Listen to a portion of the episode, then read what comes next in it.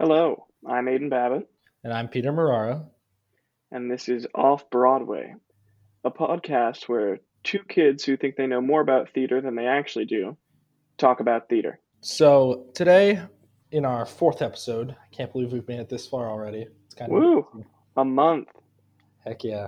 Uh, we're going to be covering composers, just uh, our favorite composers, just the difficulty of it, and kind of the evolution of the Broadway score as a whole, from Hammerstein to Pasek and Paul, and everything in between. Yeah, absolutely. And I just want to say, like, I have so much respect for just all composers because, like, One I've tried to like make music and it's so hard. It's it's insane. I mean, I, I I can't play the piano personally. Like I knew I know a few chords, but I could just not imagine. It's it's incredible. Yeah, no, I I like my only musical ability is singing. Um, I can, yeah, I cannot imagine putting together three hours of just like carefully orchestrated music that tells a story. yeah, it's it's incredible. It really is. Truly. Okay, so Aiden, what's your what's one of your favorite composers? Um, I'll probably start with one of like the obvious ones, the big one, probably Oh, yeah. Lloyd Webber. yeah, I think clear- clearly, um, clearly. is undisputably like one of the greatest musical theater composers of all time, hundred percent. I for I sure. Yeah, like Phantom, Evita, Cats, Joseph, Jesus Christ Superstar, like Yeah, he's got so many good like household names. musicals. It's it's It's it's almost just it might not be fair to say that all of his stuff has been like a hit but he's Yeah. just got so much because i'm sure he did plenty before he landed on a hit but Yeah, I think Evita was his first one. Yeah, and I mean it's insane. All he's done, and he continues to compose. Like, what's it called? Uh, School of Rock came out like four years ago. It's pretty incredible. school of rock was only four years ago I think so, wasn't it? i thought it was like 2012 Oh, maybe. I'm not really sure, but point is, he's been composing for a while, yeah and he started really, really young with his first score. Actually, no, his first score was Jesus Christ Superstar, and he was really, really young. school of rock uh, was originally published in december of 2015 i just found out Okay, yeah, it's like four or five years ago. That's incredible. That is wild because how old is he now He's 72. wow Yeah. i mean good for him more power to you Yeah, exactly. Okay, okay, so for my next, kind of another giant of Broadway, it's Stephen Sondheim. absolutely I yeah mean, undisputably, uh, like Company, Sweeney Todd, Sunday in the Park with George, Into the Woods, Assassins, just incredible music in all of those. Stephen Sondheim is just one of those composers that like I can just listen to nonstop. It truly, Like you could have you could have a playlist of just his musicals and never get bored because all of his compositions are so intricate and interesting to listen to. yeah, Even if you just take out the lyrics, listening to the music is just so good. Yeah. I like the contrasts he has in within his shows too. With, eh, for instance, with Company, he has a song like "Marry Me a Little" that's just like this ballad or being alive, and then he comes back with "Not Getting Married," which is just like da da da da da, like a a million miles per minute, and I just think that's incredible. Yeah, good old fashioned patter song. Yeah, he just utilizes the score really, really well. And I mean, Sunday in the Park with George just has like it's one of my favorite scores. Absolutely. And like I guess Sondheim makes the most sense for you because like like you've said you're like a huge Into the Woods and West Side Story guy. Yeah, yeah. I don't know. It's one of those things.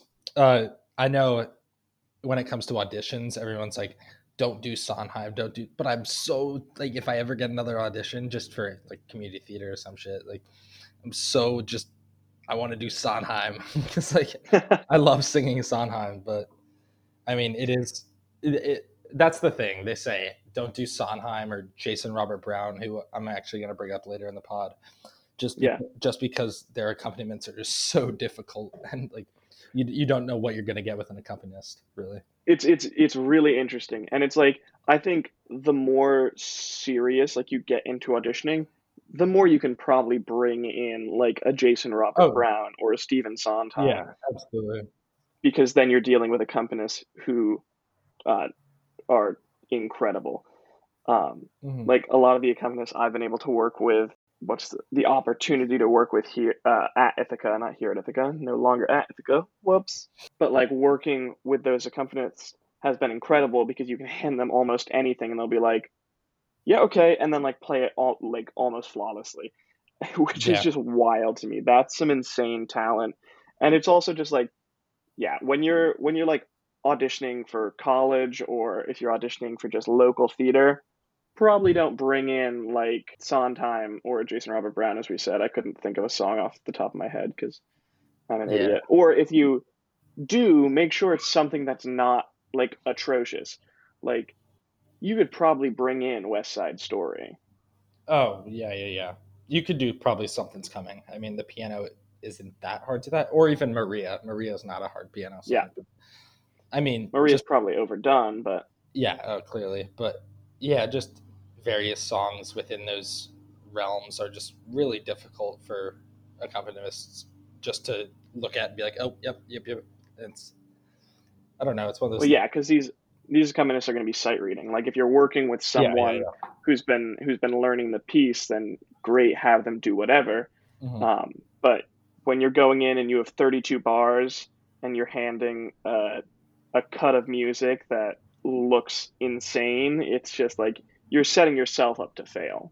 Yeah, uh, the accompanist that worked with my voice teacher in high school actually, she was prob she was the best accompanist I've ever seen. Like professional piano player, that's what she did. Like that was what she did, Mhm. and it, it was incredible. Just like I would hand her a piece of music, and it was just like Jason Robert Brown song with just the most difficult piano part, and she'd just play it, and it's just incredible. I could never. Yeah, I like to think I tell a lot of my accompanists who who play for me like always like thank them just so Oh, yeah, much yeah. in the room because I find that to be like I wish I could do what they could do. And I'm sure it's just like, you know, practice. And it's like, yeah, obviously, if I if I sat down and tried to I if I had taken piano lessons for 16 years, yeah, but it's not where I am and it still just it just blows me away. I don't understand it because like I'm taking Yeah. a keyboarding course for like my major and like I'm having a great time and I'm definitely learning like how to like how to move my fingers on a piano and I'm learning like the basics of music theory and how to look at sheet music and fumble my way through a piece so I can accompany myself. But just like doing that it is so buck wild to me how they take that to just a completely different level. Yeah. Okay, so who who's your next composer that you have down, Aiden? One of my next favorite composers is Jeanine Tesori. Ooh, okay. I did not have that on my list, but 100% agree. Yeah, mainly for Fun Home. Um, Fun Home, that's a great score. I absolutely love Fun Home. Definitely more than just Fun Home. She did music for Shrek. Um, yeah, Shrek. Dude, Shrek Shrek slaps. I'm going to say Shrek it. Shrek is- slaps. unironically really good. I'm not gonna lie, I very much enjoy that musical. Um, and also Thoroughly Modern Millie. Yeah, and she also did Violet, which has a lot of Yes, songs. Violet's so good. Yeah, no, she, she she's an incredible talent because I think one of the things she is best at is sort of like and most Broadway composers are like this, but I think she does a especially exceptional job at crafting songs that like feed into the emotions of pieces. Mhm. Like Fun Home is just such a visceral show. yeah, um, yeah.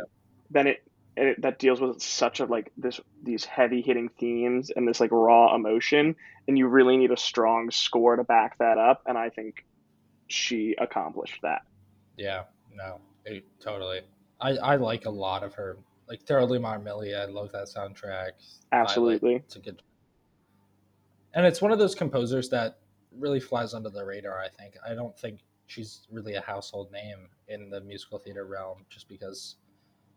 I don't no know. it's interesting i think like a lot of composers, I think the composers people know are just like old white dudes. Yeah, exactly. And it's great. It's great that she that she is composing and that her stuff is just amazing because Yeah. you know it, this industry can't be run by white dudes like, Yeah, exactly. like that's just so that's just so get old. problematic yeah exactly and it- exactly. it had been up until probably I want to say like 1980 or something like it's it's really yeah, it definitely was a very sort of whitewashed um, business, and still like there are definitely parts of it that are. There are definitely sometimes de- decisions that are made still where you're like, eh, Yeah. So to kind of segue off that, my next uh, composer is an old white dude, uh, and, and that's Alan Menken. yeah, Disney. So, yeah. So everything Disney. I mean, also Little Shop, uh, Sister Act, Newsies, I- insane. Just Yeah. some of the most rec- recognizable stuff Broadway, as well as film uh, musicals I've ever seen. oh, for sure, and that's like that's he must be like loaded because like once you're like Oh yeah. he's literally like Disney's composer essentially. hmm Yeah. Just I what? Yeah. No, I met. I actually met Alan Menken. I went Yeah. to. A, I went to a production of Little Shop at the Kennedy Center in D.C. and he was sitting two rows in front of me, and I went up to him and I was like, "Hey, Mr. Menken, big fan, big fan," and I was geeking out. You know, I was shaking, I was, like, wetting my pants. No, I'm kidding. Uh, but so, and I say, "Hey, I was." Sebastian in The Little Mermaid last year, and he said, "Let me hear it." So no, I'm- we didn't. yeah, not even kidding. I sang "Kiss the Girl" in front of Alan Men- Menken. It was the highlight of my musical career. That's so funny. And he he started oh my gosh, he started dancing, and he dances at his own shows. He was dancing at Little Shop. It was incredible. That's amazing. Yeah, I yeah. I mean, I haven't met any famous composers, but that that's really funny. I wouldn't have expected Alan Menken to just be like, "Yeah, okay, Sebastian, let's hear it." It was so wild. It was so crazy. So who do you have next? Um, I'm gonna bring it back. I like um Stephen Flaherty. Of Ahrens and Flaherty? Yeah, Ahrens and Flaherty. Yeah. yeah. Um, Anastasia, I love. Yeah.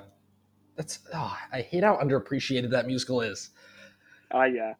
Does Ahrens do any of the music, or is she just the lyricist? She might just be the lyricist. Yeah, she might just be the lyricist. I, I don't know. It's like I always put them together. Just like it's like Yeah, they they work exactly. Um, that seems to be like a lot of things. Like Oh yeah, yeah, yeah. there's, it's Rod- usually like yeah, Rodgers and Hammerstein, or wait, no, yeah, Yeah, Rodgers and Hammerstein, Bart I'm- Oh yeah. They did a lot of the '60s stuff, right? I think so. Bart and Millhouse? No, that's Simpsons. Ah, I just I, I just typed in Bart and it said, but Oh, yeah. it's I- not Bart. It's Hart. I'm oh, yeah. I'm really not sure. I'm completely blanking. But yeah, there's like Pasek and Paul, Rodgers and Hammerstein, Menken and Rice did a lot of stuff together. Uh, Yeah. Kander and Ebb. Yeah, Marara and Babbitt. You know, they're everywhere. We're up there with the big dogs. No, but yeah, I know what you mean. It, it is. I mean, like Rodgers and Hammerstein, probably the most iconic composers that really pretty much created Broadway Yeah, and they musical theater as a genre. I mean, yeah, like- just legends. yeah. What were we talking about? Oh, Ahrens and Flaherty. Right, right, right. Yes. Yeah, no, I I love like, Seussical. What I saw once on this island, the Broadway revival of that. It was just incredible. I never got to see that. I really wanted to. I love the music. It was a, it was a great production, but it was. I mean, the music from it is incredible. For sure. I feel like they're kind of under the radar too, just when it comes to uh, when it comes to musicals. I mean, they won the Tony for Once on This Island, but Yeah. Well, I think the thing about composers is like in the world of Broadway, I don't think composers really get enough credit. I don't think in general when it comes to theater, I don't think the people like backstage or like the people who aren't actors don't get enough credit.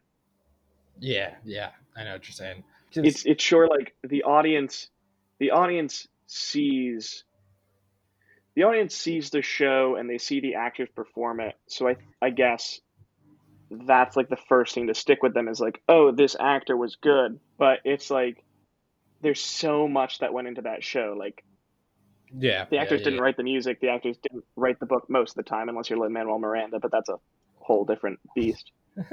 it kind of makes me mad, but I mean, it's just that's been done in film for so long, and I mean the same goes for Broadway, which is a shame. Yeah. Okay, so my next composer that I have down is just another giant of Broadway, uh, Stephen Schwartz, just with uh, 100%. Godspell, Pippin, Wicked. Uh, just released Prince of Egypt, which is a which is a really good soundtrack. It's on the West End. I mean, not now, obviously, because of COVID, but it was on the West End before it. Uh, before I think it was right. Princes of Yeah, Egypt be- or Gods of Egypt. The- What's it the? Prince of Egypt.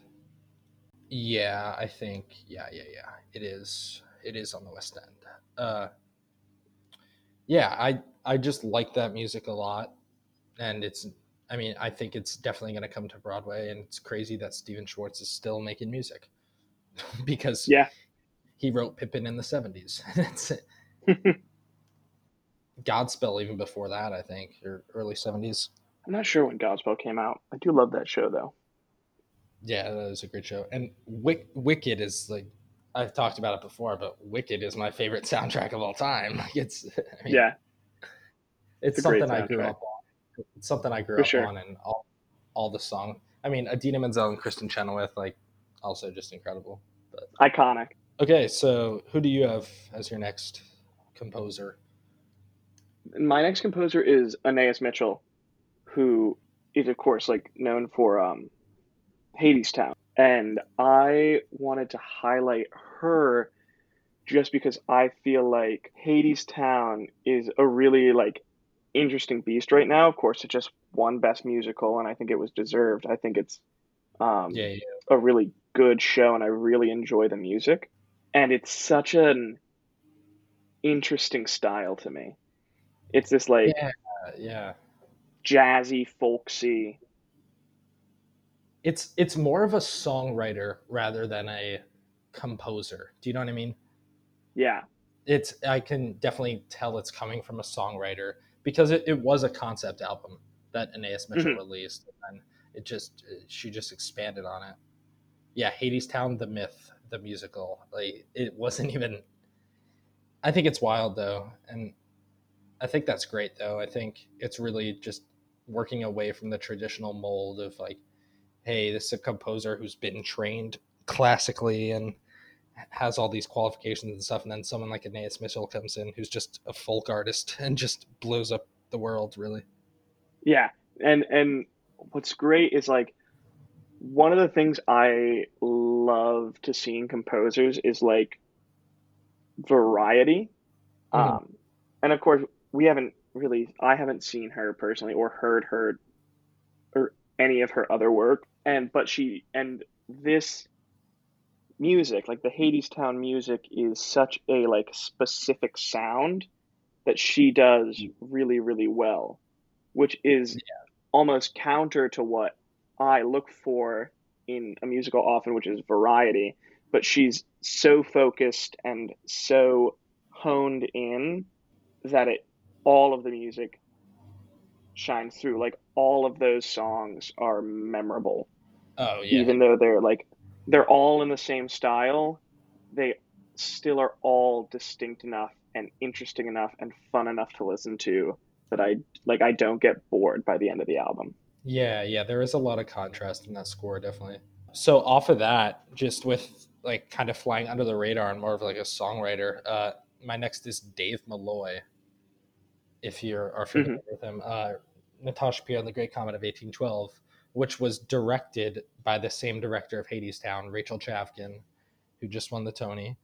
Uh, and he's also written Octet, which is it's a new release. It was it was Oh, I'd heard about this. yeah, it was off Broadway uh, in the summer, I believe, the past summer. And he also did one called Ghost Quartet, and Octet and Ghost Quartet are both a cappella musicals, Right. which is Isn't Ghost Quartet Ghost Quartet's very new. I mean they're both very new, but Ghost Yeah. Quartet is like new new.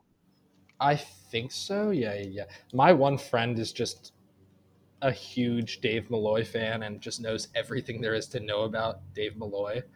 Uh, and he also, my friend also writes music. Uh, Ghost Quartet was off Broadway in 2015, so no. Oh. Octet, Octet is the one that's more known, but Interesting. I just think it's really interesting how it's an acapella. They're acapella musicals. I think that re- that requires so much skill. yeah, absolutely. Acapella is hard stuff and especially like I just think something Dave Malloy does really well is he also writes the books of his musicals. Mhm.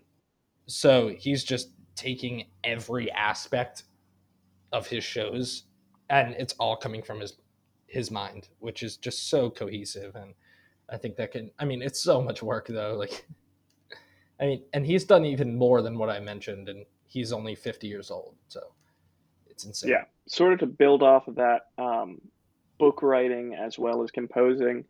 It's pretty wild how we how we've gone on twenty plus minutes, and are just now I'm going to mention Lin Manuel Miranda. yeah. I was I was about to. He's just incredible. Yeah, Uh, it's, it's insane. it's Yeah, he did. In the Heights was his first like big yeah, um, musical, and of course since then he's done Hamilton, which was just an enormous success. yeah, yeah. He's only forty. And he's only forty years old. yeah, What? what? I'm I'm so excited to see like what he does for the stage next because he's also been now composing for a ton of other stuff. Oh, Well, that's the other thing. He's also done like acting. Bring It On. Yeah, Yeah, and like he, he's he's branching out, and I think he's helping to sort of make musicals more mainstream. Honestly, yeah, more accessible, um, definitely.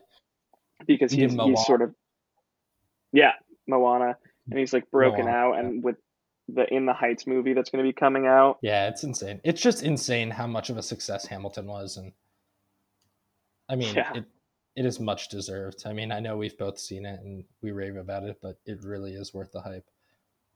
Absolutely, and his music is just so good, and his lyrics too are just Yeah, like so clever and so they flow so well.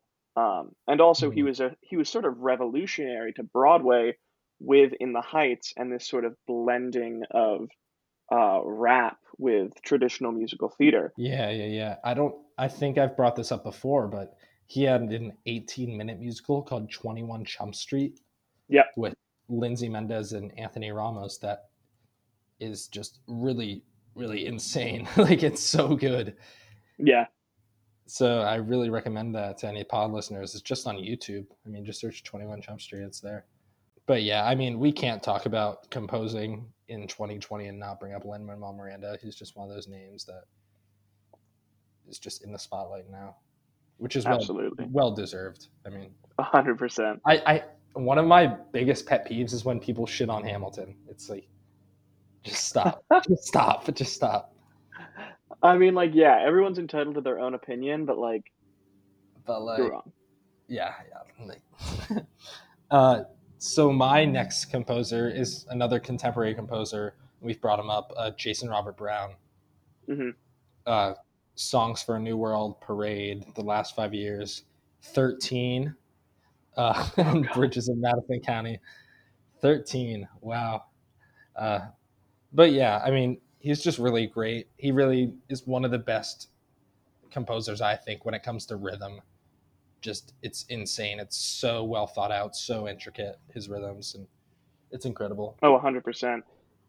like uh, Shiksa Goddess and like Moving Too Fast. Yeah. those are just Yeah, and then he has really crazy ballads like in Song for a New World. Uh, what is it? I'm not afraid of anything.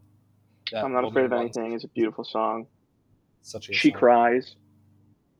Yeah, there's he's ah he's so good. I love Jason Robert Brown, and he also does solo work as well. He releases albums that he writes Yeah. on top of all this. I've recently been um, listening to some of that because my voice teacher was like, "Oh, you should look at some of this stuff to like to sing." So I think he has an album called like "Someone Else's Clothing." Yeah, I actually I sang the song "Someone to Fall Back On" at a sh- at a showcase that I had with my voice teacher. It's a great song. That's uh, actually one of the songs my uh, voice teacher recommended me. I highly recommend it. It's a great song. Cool. But yeah, it's. I mean, I just love Jason Robert Brown. I feel like a lot of people don't know who he is, just because his shows really haven't been commercially successful. I mean, they have been successful, but I mean, the last five years in Songs for a New World were never on Broadway, which is a shame. But It was a shame. I mean, last five years got a movie with Jeremy Jordan and Anna Kendrick. yeah, yep. So I guess yeah, that is a commercially visible. I get. I want to say. hmm I I don't see him slowing down anytime soon. Like No, no, no, no. I'm sure he's going to get bigger and bigger. and compose more and more because he again i think he's like just over 50 maybe yeah so he's Jason. Robert Brown is over 50. maybe just like a few years he's 49 okay Huh, I thought he was like 30. No. so yeah that is another one of those names that will emerge i think and become mainstream i mean he has three tony awards so like it's not like he isn't mainstream in the theater world but just like mainstream as a whole just because his music it, it is like a blend of pop as well. Uh, i don't know why i emphasize pop but uh, he, he is a blend of pop music i think. And i think that's kind of the future of musical theater as a genre. I mean we've seen it with dear evan hansen and stuff. Just that these pop stylings are working their way into the scores which i think is great. It's evolutionary in the styles of the music which is cool. Yeah. Do you have another favorite uh, composer that you want to bring up aiden Yeah, it's a, just another duo. I really like Kerrigan and Lowdermilk. oh yes yes I another, was, another one that's very under the radar yeah, I would say so. I was actually first introduced to Kerrigan and Lowdermilk in 2016. I did a musical theater camp. Uh, it was a week long musical theater intensive at Berklee College of Music in Boston. Um, met a lot of great people, and we the entire camp was essentially split up. I think into five or six maybe like different performance groups, each with like a different director, and you had like a different theme, and you did like different pieces that like pertain to your theme. Um, and I got to work with this great guy, and we did some of this guy's original work, and he's also very talented. Um, and we also did some like lesser known work, some like newer stuff. So we did a Kerrigan and Lowdermilk piece called uh, "The Fathers Ran Away." okay i'm not familiar with that one but I don't think a lot of people are, but ever since then, I've sort of been like, I definitely keep Kerrigan and Lowdermilk sort of on my radar and, and look out for stuff they do because I think they're very, very interesting composers. Yeah, definitely. Uh, "Run Away with Me" was one of the songs that I had in my book in high school and stuff. Yeah. I just think they are. It is. It is like this contemporary musical theater, like we were just talking about Jason Robert Brown. I mean, they're recognizable songs by people our age, and they're like, "Oh, yeah, this is great. Like, this is great music." It's Mhm. it's it has a lot of pop stylings, and you can see the different genres within the music, and I think that's great because it is kind of expanding the genre of uh, musical theater music. For my next composer, I have Andrew Lippa, who I don't Yeah. I don't know if you're familiar with. He's pretty young. I think, I think he's I very much am. yeah, I sang, um, um, What Is It About Her from the Wild Party. Yep, yep, yeah. So he's he's in his fifties, young in terms of composers. Uh, and Is he really in his fifties? Yeah, My gosh. uh, he did Big Fish, Adam and Wild Party. I mean, other stuff too, but those are his biggest. I want to say. And I mean, I love the music from Big Fish. I don't know about you, but Big Fish is a beautiful show. I really like Big Fish. I love the Wild Party music. Yeah, the Wild Party is really great. On top of that, I just want to bring up Pasek and Paul. I mean, we're bringing up these contemporary musical theater composers, and I think these this duo is, along with Lin Manuel Miranda, are what probably the most recognizable just in mainstream, uh, non-theater related, just with their works. Sure, yeah, they've definitely broken out. Just with yeah, with They- La La Land, Greatest Showman. And with Lin and like Moana and all of his work Yeah, out outside of Broadway. Hmm And I, what I like about Pasek and Paul is like I've been mentioning. I'm sounding like a broken record here, but just the pop stylings and stuff, and just the songs that are really just like you want to listen to them. You keep going back to them. They're kind of addictive in a sense. Like the songs from Dear Evan Hansen, like Dear Evan Hansen. I know that it relieves a lot. It receives a lot of backlash just for like being a musical that should be a play or something. But I mean, the music I think is undeniably just like really, really well done. Yeah, I- I'd never heard that criticism. Really, I've all I've I really yeah no I really enjoy Dear Evan Hansen and the music and the story it tells. Um, and I think it's really powerful. That's interesting that Dear Evan Hansen should be a play. I'd never heard that. yeah, it's it's something that with my theater friends I've talked to, that's just their big, that's just their big thing about it. It's, I mean, it does have the perfect story for a play if you think about it. Just Uh, yeah, no, I I think it could be an effective play, but I yeah, but I think like musicals are also like all musicals could be effective plays. I think. yeah, yeah, yeah, because it is the if it has a strong book. I mean, some musicals I know that do not have a strong book. Like my one friend just saw Diana on Broadway. If you've heard of that. Yeah, it just got released uh, before COVID 19. It just premiered. And he said it just was not like the book was really, really weak, which is a shame because that is a character uh, that just Princess Diana that was really under like deep speculation just about her life. Mhm. it yeah, it definitely. I think it could have been an interesting story. That's interesting. Oh, yeah, I knew Diana had just premiered, but I hadn't heard like any reviews or anything. And I, I definitely get where you're coming from with like musicals that don't have great books because like I've talked before how like I didn't really like Be More Chill's book because I thought I thought the writing was sort of just cheap or like Mean Girls.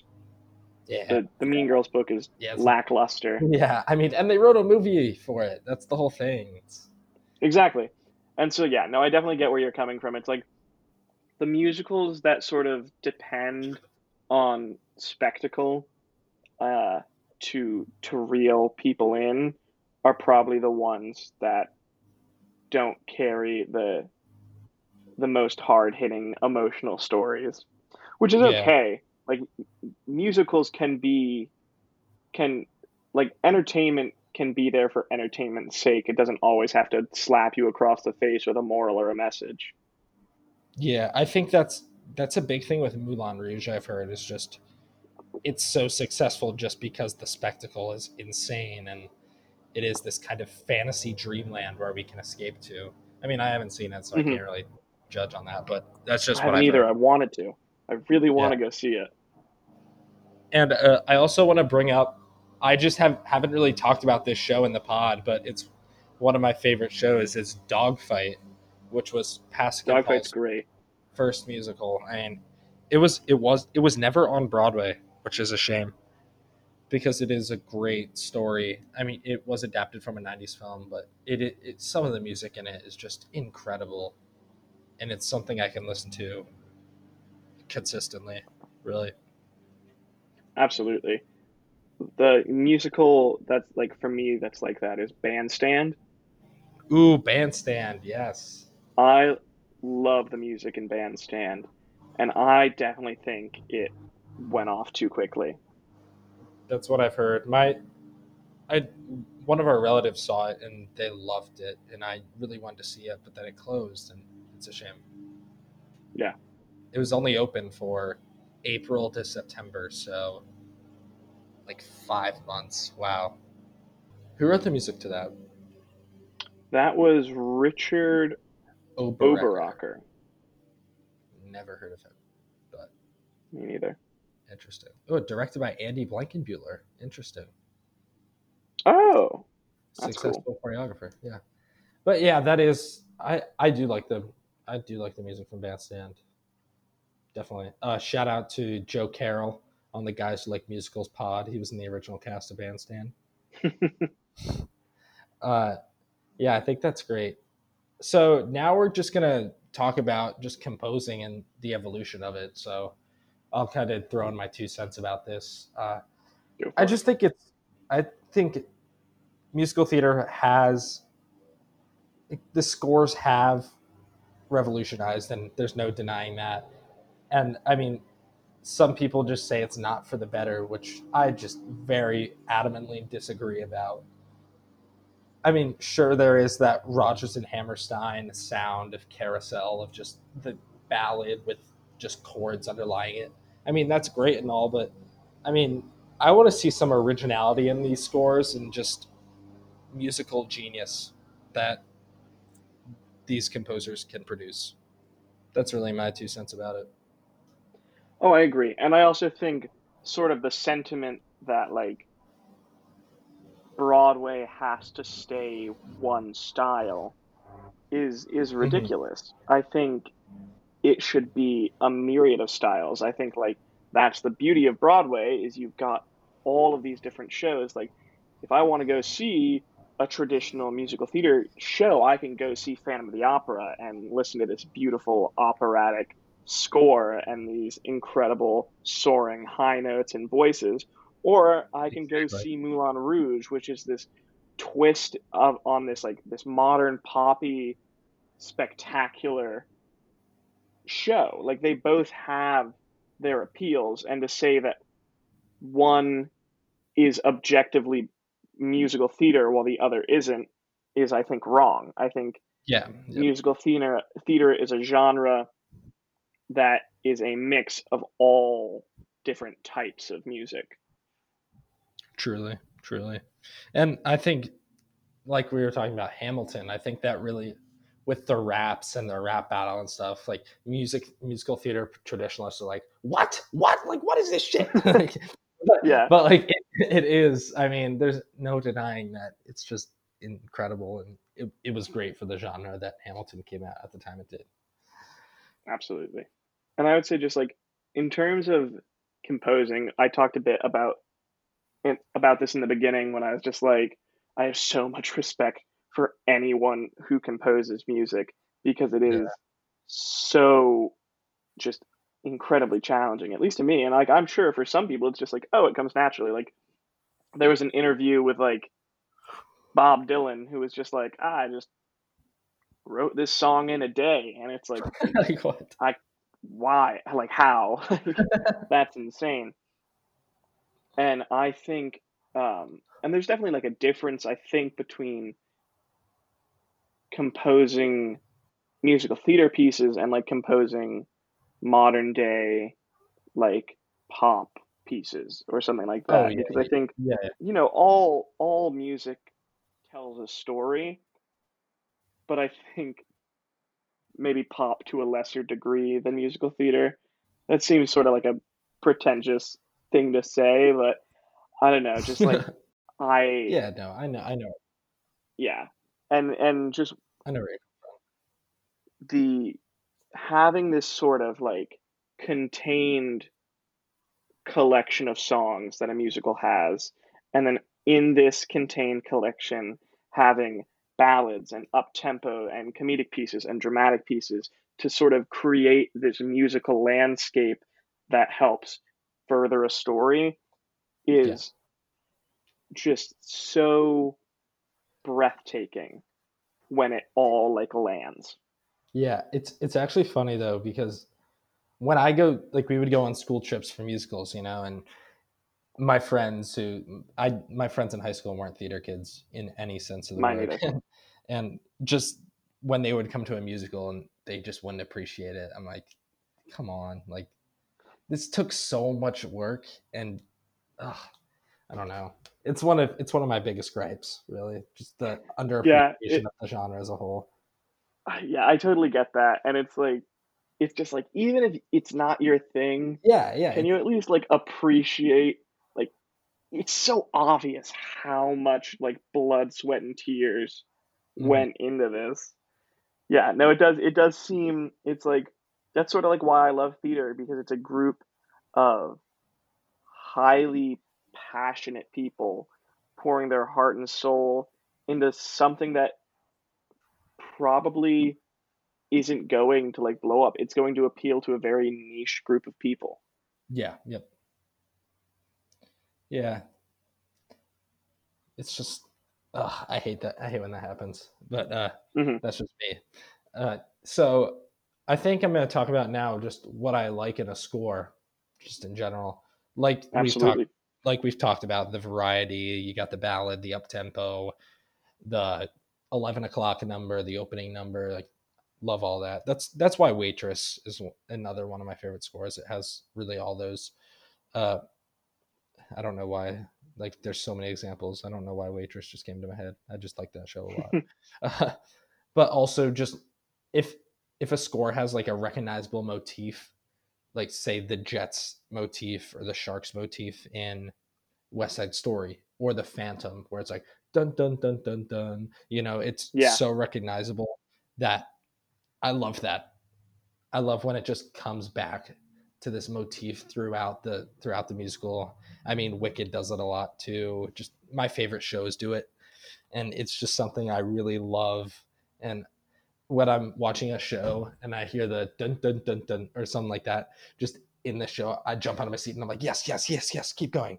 it's like, Yeah. No, absolutely.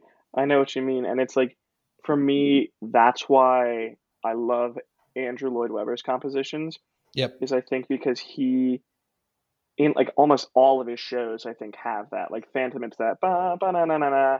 Cat is like ba na na na na na na. And it's like, oh yeah, yeah, uh, Jesus Christ Superstar like, da, na, na. it's like all of his shows have these beautiful orchestral like short snippets that are so like recognizable and so repeatable. It's just like when I saw Phantom live, I'd listen to the soundtrack a hundred times, but nothing can prepare you for when you hear that first um like precisely. Yeah, precisely. yeah, when you hear that first like downbeat as they all come in on that ba, and it's just like literally like the hairs on my neck and my arms like stood up when Mhm. I like when the show started, and that was just such a such a fun feeling. Yeah, exactly. I just love a great score. I just love a great score. I can just listen. Absolutely. Like my mom right now is just playing the Jekyll and Hyde soundtrack in my living room, and you know I'm here for it. I, I, I forgot to talk about Frank Wildhorn. There's so many composers I forget. Like uh, the the duo that did Les Mis and Miss Saigon. I mean, incredible without saying. But Oh, oh my God! How could I have forgotten Boublil and Schoenberg? Yeah, no, they there are so many fantastic composers, and I'm sure there are thousands more who are up and coming or like haven't gotten their big break yet. Who, when it comes, we're just going to be talking about them forever because it's just like music is so like universal and so versatile that there's always something new in the works, and that's what I love about it. precisely. On that note, I think we're gonna wrap up this episode. Sounds good to me. All right, signing off. This is Peter Marara. And I'm Aiden Babbitt. Thank you so much for listening, and we'll catch you next week on Off Broadway.